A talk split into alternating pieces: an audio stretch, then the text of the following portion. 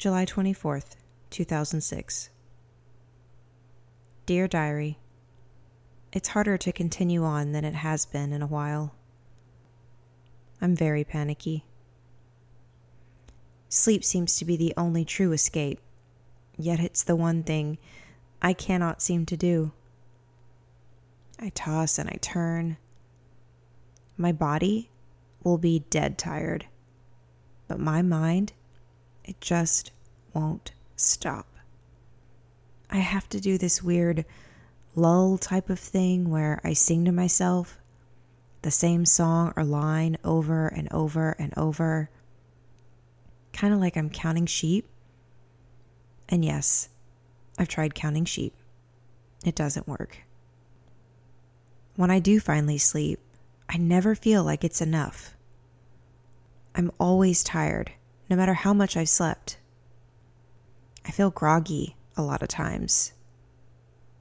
I feel crazy most of the time. And it's been this way ever since I was a little girl. And the older I got, the more sure of it I was. There's something that's hindering me from connecting to the outside world. Some days, I'm perfectly okay. The other days, I don't even feel like I'm living in the real world. The only thing that seems to be able to pull me out of it is men. I don't know, maybe it's the whole prince rescuing the princess thing. But when I'm in a relationship, it's like I snap out of a dream world and enter a real one.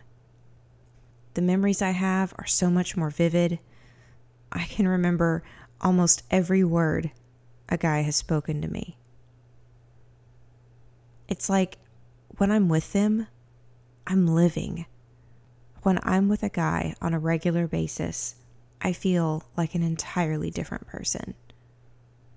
I feel safe. I know all of this may sound crazy, but that's okay. I'm on a hunt to find the answers, and I know one day they will come. Hi, I'm Leslie, and it would take a decade of searching for me to find my answer. But on October 13th, 2016, I was diagnosed with bipolar disorder, and my life forever changed.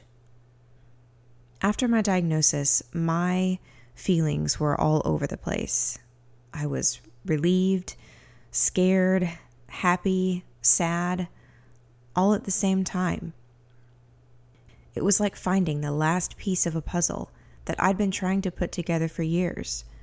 Eventually, I had just gotten used to looking at the picture with the missing piece. And now that I had it, I wasn't exactly sure how to process it.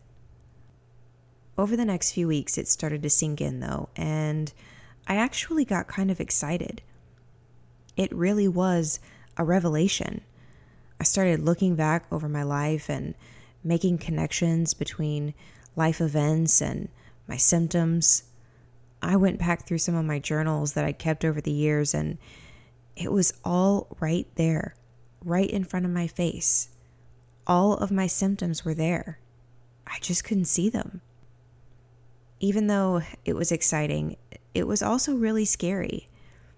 There is a huge stigma in society surrounding mental illness, and now I was part of that community. I didn't know what people would think, my friends, my family. I didn't know how they would take it. And there was definitely some fear there. But throughout my life, I have always tried to live open and real. I grew up surrounded by facades. And I always told myself that when I got older, I wouldn't live that way. So, about a month after my diagnosis, I decided to go live on Facebook and share my story. When I watch the video back now, I can see the nervousness in my face. But somehow I got through it. And almost immediately after hitting the stop button, I started getting messages from people. I was really nervous at first to read them. I didn't know what the feedback would be. But as I started opening the messages one by one, I realized they were from people thanking me for being open about everything. People were saying, I have a mental illness too, or my mom or dad has a mental illness. It was humbling. It was eye opening. And it solidified something for me. I had to keep talking about it. Over the next year, I kept everyone updated on my progress and treatments, and every time I would post, I would immediately get messages afterwards. Finally, I decided that I needed to do more, and Miraculously Mental was born. I started Miraculously Mental to give those living with mental illness a voice and hopefully to encourage and support them let them know they're not alone. I also want to help educate and equip those who are a part of our support systems. If you are in a relationship with, married to, or a parent of, a friend of someone who has a mental illness, then you are part of their support system. And I'm sure that must seem like a daunting task. And I hope to maybe give you a better glimpse of what we experience and how you can better support us. It's it's going to be good. I'm I'm excited. I really am. We must end the stigma that surrounds mental illness. When we open the lines of communication, we open ourselves up to finding more answers and more resources. I hope you'll join me as I continue my journey of recovery. Maybe you're starting your own journey of recovery. Maybe you're newly diagnosed, or maybe you just feel lost like I did 10 years ago. Whatever your circumstance, I'm glad you're here.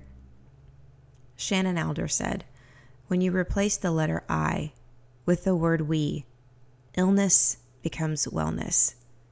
And I think that is an incredible summation.